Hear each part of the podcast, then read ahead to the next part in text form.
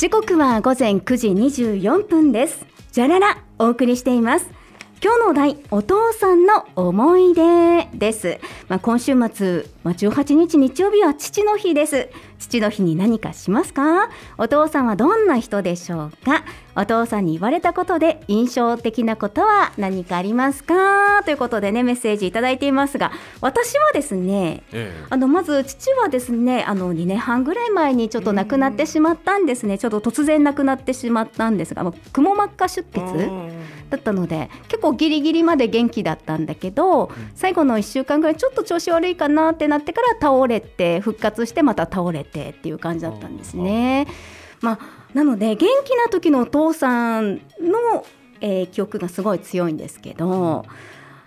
そうですねもうまず笑顔すごい笑顔を思い浮かべますねよく笑うお父様だったんですね。そうですね昔は厳しいところもあったんですね、うんちょっと家帰る時間が遅くなったら家の前で待っているとかねおまさに。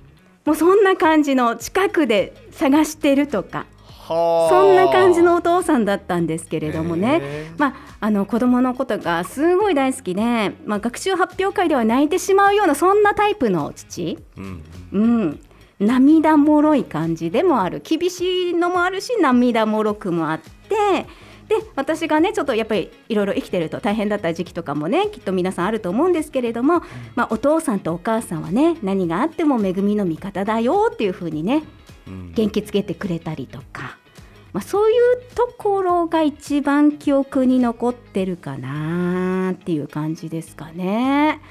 ねえあしたら山本さんの反抗期も大きな心で受け止めてくださったんだ。そうですね、まあ、衝突もしつつですね。あ もうね生きていくともう成長過程でいろいろありますからね、まあ、そういうのもでも見守ってくれたりもしてたんじゃないかなって思います。もっといろんなことを言いたかったんだろうけど言わないでぐっとねきっと我慢してくれてたのかなって思ったりはしますよ。ーそういうもんなんでしょうねきっとうね。ん。うん。でねやっぱりあの大川原さんも先ほど言ってましたが、はい。お孫ちゃんが生まれると変わるというか、ねすごいですよね。うちも息子がね生まれて。で私仕事復帰した時もねいろいろ助けてくれたんですけども、まあ、仕事の時、まあ、土日とかね番組があったりすると、はいはいまあ、実家にね息子を連れて行ってお願いしますって言って番組をやったりとかしてたんですけどで実家に連れてく時も「待ってたよ何々」って言いながらね、うんうんうんうんこう玄関で迎えてくれるみたいな。俺の時そんなことあったみたいな感じにね 一瞬思う時もありますよね。えー、って。何それ？って。いや嬉しいんですね孫ってね。まあそういうふうにいつもね迎えてくれてすごい構ってくれたりとかね。してました息子のこともね。大好きでね。お年玉とかねあとクリスマスプレゼントとかね準備するのも結構早い段階でやってたみたいですよこれあげたいあれあげたいみたいなねねそういうのも楽しみだったみたいです。そういうね父だなというふうに思いました。もうねちょっと亡くなってしまったので、こう何をするっていう感じじゃないかなと思うんですけど、やっぱり父のことを改めて思い出したりして、ね。まあ、写真見ながらちょっとお話できたらいいななんて思ってます。ああそうですね。そういう感じかな。ですね。あとなんかすごいやたらなんか行くたび会うたびになんか持ってかせようとしません？あ、そうそう帰りにね。ね。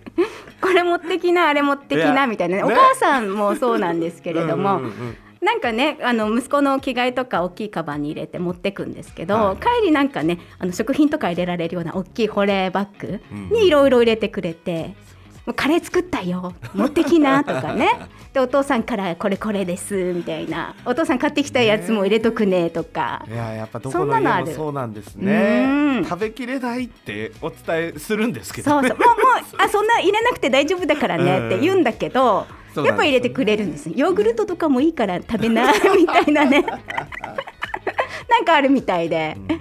ありがたいですね。ねそういうもんなんです。そうそういうね、まあ、父だったり、まあ、母もそうなんですけれども、うん、そういうねタイプの両親でございます。いいすね、はい、まあお家によっても本当ねいろんなお家があったりすると思いますので、うんうん、あなたのお父さんはどうですか？ということでね、ぜひメッセージをお待ちしています。